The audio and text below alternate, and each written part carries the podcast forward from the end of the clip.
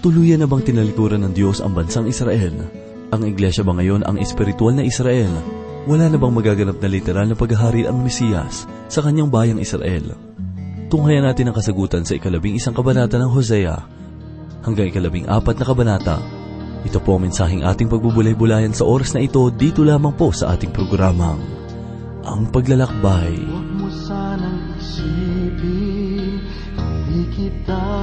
natatanaw.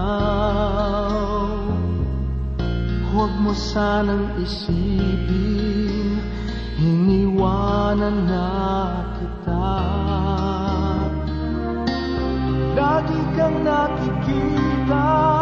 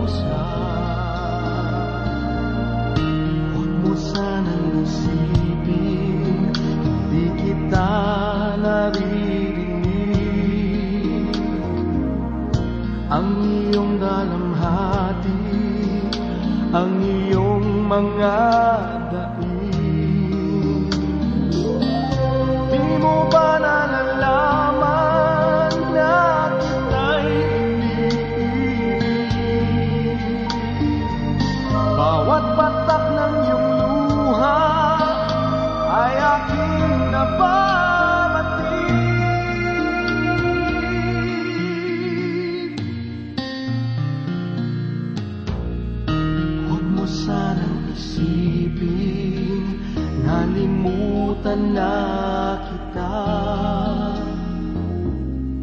Dahil ang iyong pangalan sa palad ko'y sinulat na. At kung ako'y kailangan, kung ako'y hinahanap, tumawag ka't manalangin,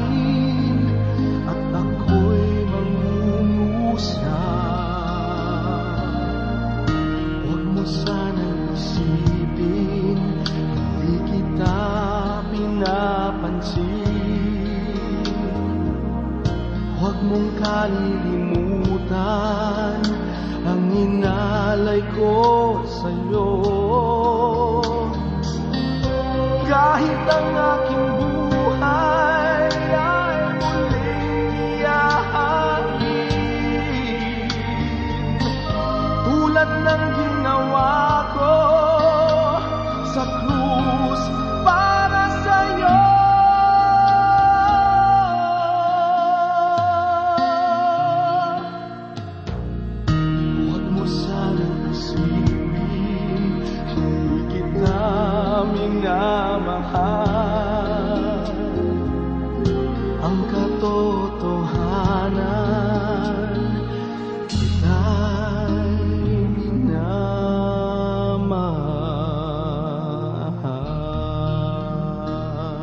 Kumusta po kayo mga tagapakinig ng ating palatuntunan? Purihin ng Diyos sa oras na ito sapagkat muli tayong mag-aaral ng kanyang banal na aklat. Ito po si Pastor Dan Abangco. Samahan niyo ako at mapagpala tayo ng salita ng Diyos.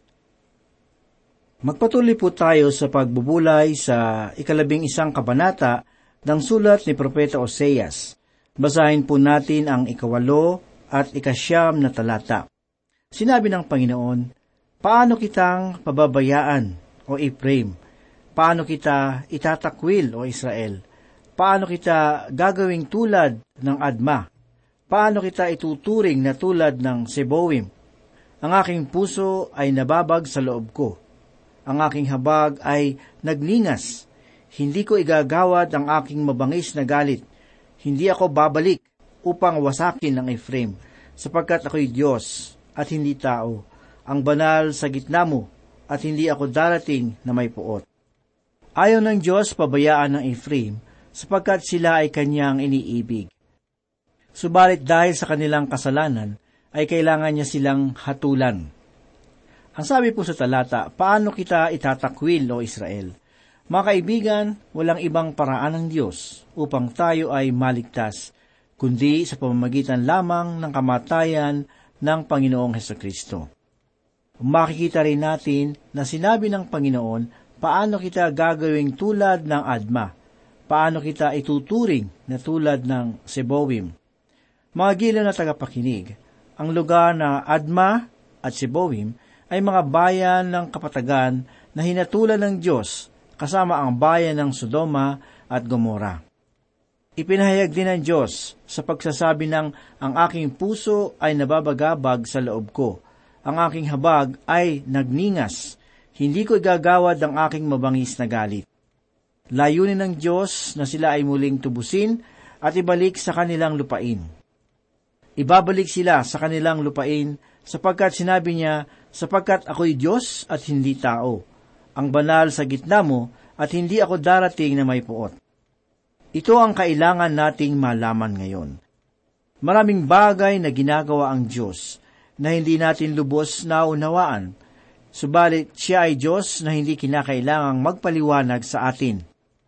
Dumako naman po tayo sa ikasampung talata.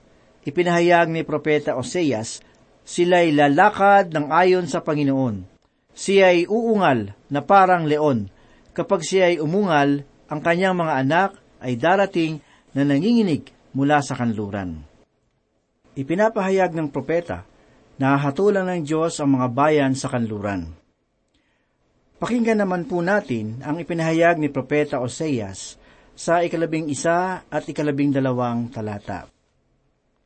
Sila'y darating na nanginginig na parang mga ibon mula sa Ehipto at parang mga kalapati mula sa lupain ng Assyria at ibabalik ko sila sa kanilang mga tahanan, sabi ng Panginoon. Pinalibutan ako ng Ephraim ng kasinungalingan at ng sambahayan ni Israel ng daya. Ngunit ang Huda ay lumalakad pa rin kasama ng Diyos at tapat pa rin sa banal. Mayroon pang ilang na mababuting hari ang Huda sa kaharian ng Timog, subalit walang isa man sa hilagang kaharian ako ay naniniwala na tayo ay nabubuhay sa panahon na maaari nating dayain ang sinuman. Subalit walang sinuman ang may kakayahang dayain ng Diyos. Nalalaman niya ang lahat at darating ang panahon na siya ay maghuhukom batay sa katotohanan. Lumipat naman po tayo ng pagbubulay sa ikalabing dalawang kabanata. Ipagpapatuloy sa kabanatang ito ang paghatol ng Diyos sa bayang Israel. Ganito po ang sinabi ni Propeta Oseas dito sa unang talata. Ang Ephraim ay nanginginain sa hangin at humahabol sa hanging silangan sa buong araw. Sila'y nagpaparami ng mga kabulaanan at karahasan. Sila'y nakikipagsundo sa Assyria at nagdadala ng langis sa Ehipto. Maliwanag ang pahayag ni Propeta Oseas na ang Ephraim ay nanginginain sa hangin at humahabol sa hanging silangan sa buong araw. Ang sinabi niyang ito ay tumutukoy sa hanging umiihip mula sa mainit na disyerto ng Arabia. Sa ikalawa hanggang sa ikaapat na talata ay ito ang pahayag ni Propeta Oseas. Ang Panginoon ay may paratang laban sa Huda at parurusahan ang Hakob ayon sa kanyang mga lakad, at pagbabayarin siya ayon sa kanyang mga gawa. Sa sinapupunan ay kanyang hinawakan, sa sakong ang kanyang kapatid, at sa kanyang pagkabinata ay nakipagbuno siya sa Diyos. Siya ay nakipagbuno sa anghel at nanaig. Siya'y tumangis at humiling ng pagpapala niya. Nakatagpo niya siya sa Bethel at doon nakipag-usap siya sa kanya. Marami ang nagtatanong kung bakit inilagay ng Diyos sa banal na kasulatan ang paghawak ni Jacob sa sakong ng kanyang kapatid na si Iso. Sang-ayon sa medisina at sa pag-aaral, mahalaga ang panahon na nagdadalang tao ang isang babae. Sapagkat sa sinapupunan pa lamang ay nililinang na ang pagkatao pati na ang pagkabuo ng bawat bahagi ng kanyang katawan. Ipinapahiwatig ng sanggol na si Jacob na nais niyang maging panganay. Maaari nating sabihin na ito ay nasa kanyang puso sa pasimula pa lamang. Nakipagbuno siya noong sanggol pa lamang siya, at nakipagbunong rin siya sa anghel sa Peniel, at siya ay nanaig dito, at hiniling ang kanyang pagbabasbas. Siya ay dinagana ng Diyos, subalit nanaig pa rin. Paano siya nagwagi? Sa pamamagitan ng pagsuko. Mga kaibigan, maaari kayong maghimaksik laban sa Diyos, subalit hindi kayo magtatagumpay hanggat hindi kayo sumusuko sa Kanya. Alamin naman po natin ang ipinahayag ni Propeta Oseas sa ikalimang talata. Sinabi niya, ang Panginoon, ang Diyos ng mga hukbo, Panginoon ang kanyang pangalan. Ang pangalang Jehova o Panginoon ay pangalan na iniwan ng Diyos sa Israel bilang isang pag-alala. Kaya't di na natin kailangan ang mga larawan upang magpaalaala sa atin tungkol sa Diyos, sapagkat ang kanyang pangalan ay nagpapahayag mismo sa kanyang kalikasan. Basahin po natin ang ipinahayag ni Propeta Osea sa ika-anim na talata. Kaya't magbalik loob kayo sa inyong Diyos, mag-ingat sa kabutihang loob at katarungan at hintayin mong lagi ang Diyos. Ang mga taong ito ay kailangang ipamuhay ang kanilang ipinapahayag. Tanging ang paglapit lamang sa Diyos at ang patuloy na paghihintay sa Kanya ang magkakaroon ng awa at katarungan. Basahin po natin ang ikapito at ikawalong talata. Sinabi ni Propeta Oseas ang ganito, Isang mangangalakal na may timbangang madaya sa kanyang mga kamay. Maibigin siya sa pag-aapi. At sinabi ng Ephraim, Tunay na ako'y mayaman. Ako'y nagkamal ng kayamanan para sa aking sarili. Sa lahat ng aking pakinabang, walang natagpo ang paglabag sa akin na masasabing kasalanan. Ang talatang ito ay nagpapahayag tungkol sa di pagiging tapat sa pakikipagkalakalan na may madayang timbangan. Sa ikawalong talata ay ipinahayag na si Ephraim ay nakaligtas dahil sa kanyang kayamanan. Inakala ni Ephraim na siya ay binabasbasan ng Diyos kahit na siya ay nandaya upang magkaroon ng mga kayamanan. Sinabi ni Propeta Oseas sa ikasyam na talata ang ganito, Ngunit ako ang Panginoon mong Diyos, mula sa lupain ng Ehipto, muli kitang patitirahin sa mga tolda, gaya sa mga araw ng takdang kapistahan. Ipinapahayag ng Diyos sa bansang Israel na kayo ay hindi ko pababayaan sapagkat mayroon akong layunin para sa inyo. Pakinggan naman po natin ang ipinahayag ni Propeta Oseas sa ikalabing isang talata. Sa Gilead ba'y may kasamaan? Sila'y pawang walang kabuluhan. Sa Gilgal ay naghahandog sila ng mga toro. Ang kanilang mga dambana ay parang mga bunton sa mga lupang binubungkal sa bukid. Sa lugar ng Gilead ay matatagpuan ang pamahid na nakagagaling ng mga sugat Subalit ang Gilead noon ay lugar ng kasalanan. Ganito naman po ang pinahayag ni Propeta Oseas sa ikalabing apat na talata. Ang Ephraim ay nagbigay ng mapait na galit, kaya't ibababa ng kanyang Panginoon ang mga kasamaan niya sa kanya at pagbabayarin siya sa kanyang mga panlalait. Ipinapahayag sa talata na ang kasamaan ay ilalagay sa kanyang ulo at ito ay kanyang pagbabayaran. Tumalikod ang bayang Israel sa Diyos, kaya't sila ay kanyang hahatulan. Lumipat naman po tayo ng ating pagbubulay sa ikalabing tatlong kabanata. Sa unang talata ay ganito ang pahayag ni Propeta Oseas. Nang magsalita ang Ephraim, nanginig ang mga tao, kanyang itinaas ang kanyang sarili sa Israel, ngunit siya ay nagkasala dahil kay Baal at siya ay namatay. Noong maglingkod si Ephraim sa buhay na Diyos, siya ay kanyang itinaas. Subalit noong siya ay sumamba at magpuri kay Baal, siya ay namatay. Hindi lamang namatay si Ephraim at pinalabas sa lupain, kundi namatay din ang lupain. Ang mga guho ng Samaria at ng iba pang bayan sa lugar na iyon ay napabaya ang lugar kahit sa ang panig ng daigdig. Alamin naman po natin ang ipinahayag ni Propeta Oseas sa ikalawang talata. At ngayoy, patuloy silang nagkakasala. at gumagawa ng mga laramang hinulma para sa kanilang sarili, mga Diyos-Diyosang pilak na ginawa ayon sa kanilang pangunawa.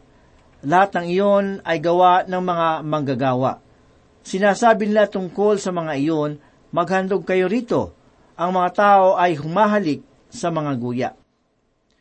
Mga kaibigan, ito ay isang uri ng pagsamba sa mga Diyos-Diyosan.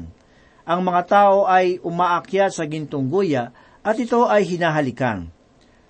Tulad nito ang kwento ng isang babae na nagpunta sa banal na lugar sa Israel at doon ay humalik sa lupa sapagkat doon inilibing si Kristo.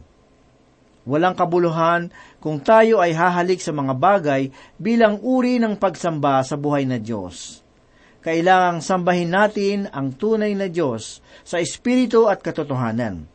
Sambahin siya ng buong katapatan kung paano mo pamahalaan ang iyong pamilya at hindi lamang kung paano ka kumilos sa sangtuaryo ng Diyos.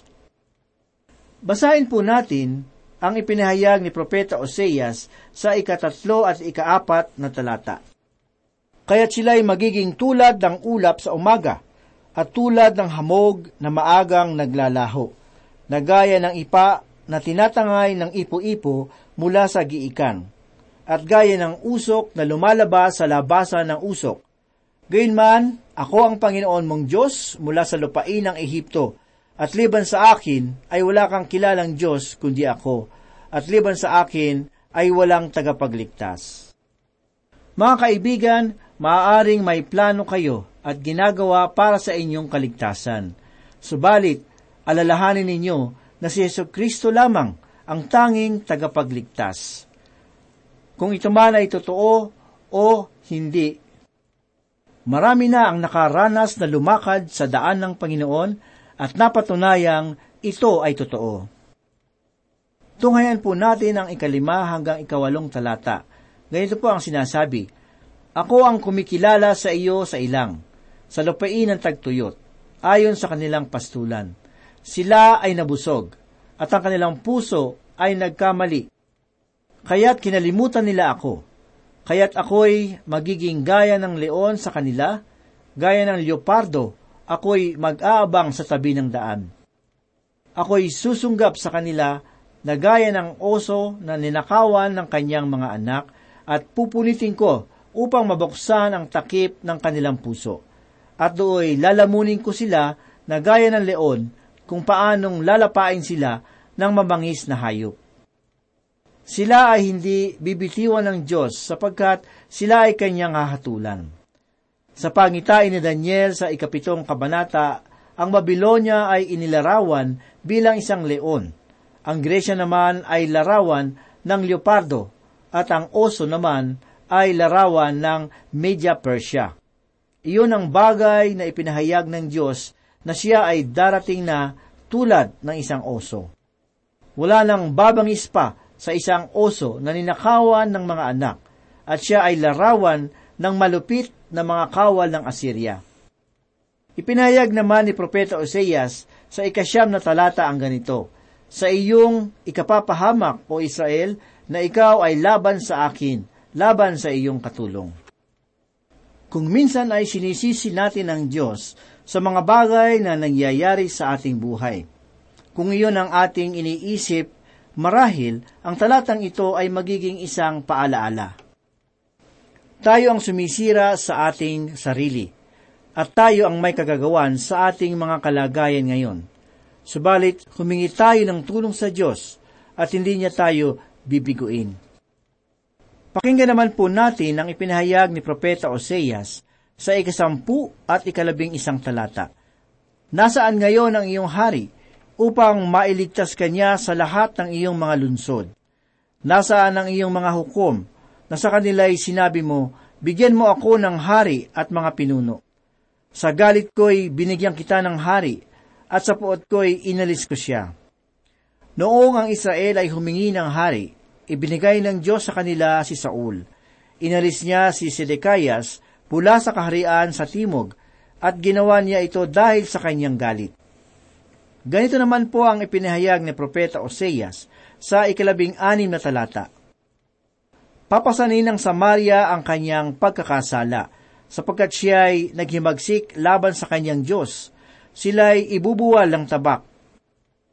Ang kanilang mga sanggol ay pagluluray-lurayin at ang kanilang mga babaeng buntis ay paluluwain ng bituka. Tunay na ang lugar ng Samaria ay napabayaan na at ako ay sumasang-ayon sa mga pahayag na ito ng Diyos. Lumipat naman po tayo sa ikalabing apat na kabanata na nagpapahayag tungkol sa kaligtasan ng Israel sa panghinaharap.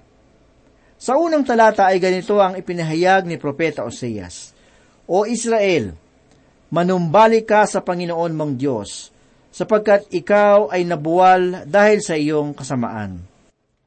Ipinapahayag sa kanila ng Panginoon na dahil sa kanilang mga kasalanan ay hahantong sila sa pagkakabihag alamin po natin ang sinabi sa ikatlong talata. Ipinapahayag ni Propeta Oseas ang ganito, Hindi kami ililigtas ng Assyria, hindi kami sasakay sa mga kabayo, hindi na kami magsasabi sa gawa ng aming mga kamay. Aming Diyos, sa iyo'y nakakatagpo ng awa ang ulila. Nailalarawan ba sa inyong mga isip na kayo ay gumawa ng isang bagay sa pamamagitan ng inyong mga kamay at pagkatapos ay magpatira pa ka at ito ay sambahin? Maraming tao ngayon ang sumasamba sa kanilang mga kakayanan. Pinupuri nila ang kanilang mga ginagawa at ang kanilang sarili. Kayo ay tatawaging mga pagano at mga hindi naniniwala sa Diyos kung iyo itong gagawin. Basahin po natin ang pinahayag ni Propeta Oseas mula sa ikaapat hanggang ikapitong talata. Aking gagamitin ang kanilang pagtataksil. Malaya ko silang iibigin sapagkat ang aking galit ay naaalis na sa kanila. Ako'y bagiging tulad ng hamog sa Israel. Siya ay mamumukadkad gaya ng liryo at kakalat ang kanyang ugat tulad ng Lebanon. Ang kanyang mga sanga ay yayabong at ang kanyang kagandahan ay magiging gaya ng puno ng olibo, at ang kanyang bango ay tulad ng Lebanon. Sila'y muling maninirahan sa kanyang lihim, sila'y lalago gaya ng trigo, at mamumulaklak na gaya ng puno ng ubas, at ang kanilang bango ay magiging gaya ng alak ng Lebanon. Ipinapahayag ng Diyos na ang mga tao ay patuloy na lalayo sa Kanya, ngunit sila ay kanyang pagagalingin. Sila ay kanyang iibigin, sapagkat ang kanyang galit ay wala na sa kanila. Dumako naman po tayo sa ikawalo at ikasyam na talata sa kabanatang labing apat. O Iprim, ano ba ang kinalaman mo sa mga Diyos-Diyosan? Ako ang siyang sumasagot at nagbabantay sa iyo. Ako'y tulad ng sipres na laging luntian sa akin ang galing ang iyong bunga. Sino man ang pantas, unawain niya ang mga bagay na ito. Sino mang may pangunawa, alamin niya ang mga ito. Sapagkat ang daan ng Panginoon ay matuwid, at nilalakaran ng mga taong matuwid, ngunit natitisod sa mga iyon ang mga makasalanan. Ang ikawalong talata ay maituturing nating magandang talata sa banal na kasulatan ito ay isang awit tungkol sa tagumpay. Sa wakas ay magtatagumpay ang Diyos. Ipinapahayag ng Diyos na darating ang panahon na sila ay manunumbalik sa Kanya. Ako ay naniniwala na magtatagumpay ang Diyos at marami ang maligtas kaysa sa mga mapapahamak. Tulad halimbawa ng mga mamamayan ng Ninibe na naligtas Maraming mga malalaking gawain noon ang makapag-aakay ng mga tao sa Diyos. Subalit, ang dakilang paglapit sa Diyos ay mangyayari sa panghinaharap, sa panahon ng matinding kapighatian. Ang panahon ng milenyo ay panahon ng pagliligtas. Tunay na magtatagumpay ang Diyos. Ang ating Diyos ay sasakay na matagumpay sa kanyang karwahe. Ito ang dahilan kung bakit kailangan nating mapakinggan ang salita ng Diyos upang malaman natin kung paano manatili sa kanyang kalooban sa mahirap na panahon kung saan tayo ay nabubuhay pa ngayon. Manalangin po tayo.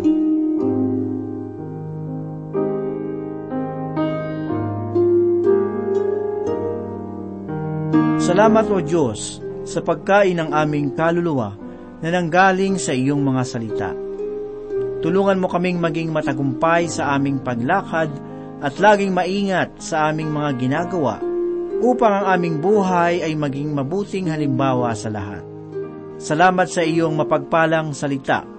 Ito po ang aming samot na langin sa ngalan ni Jesus. Amen. Ako ay lalapit sa iyong harapan,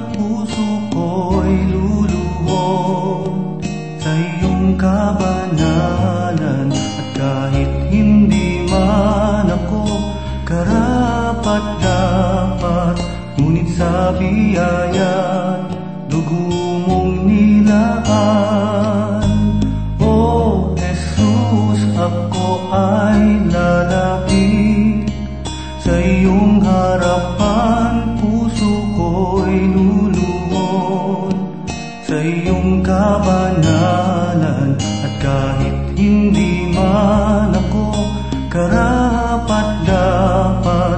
ngunit sa biyaya dugo mong nilaan. O Jesus, ako'y lalapit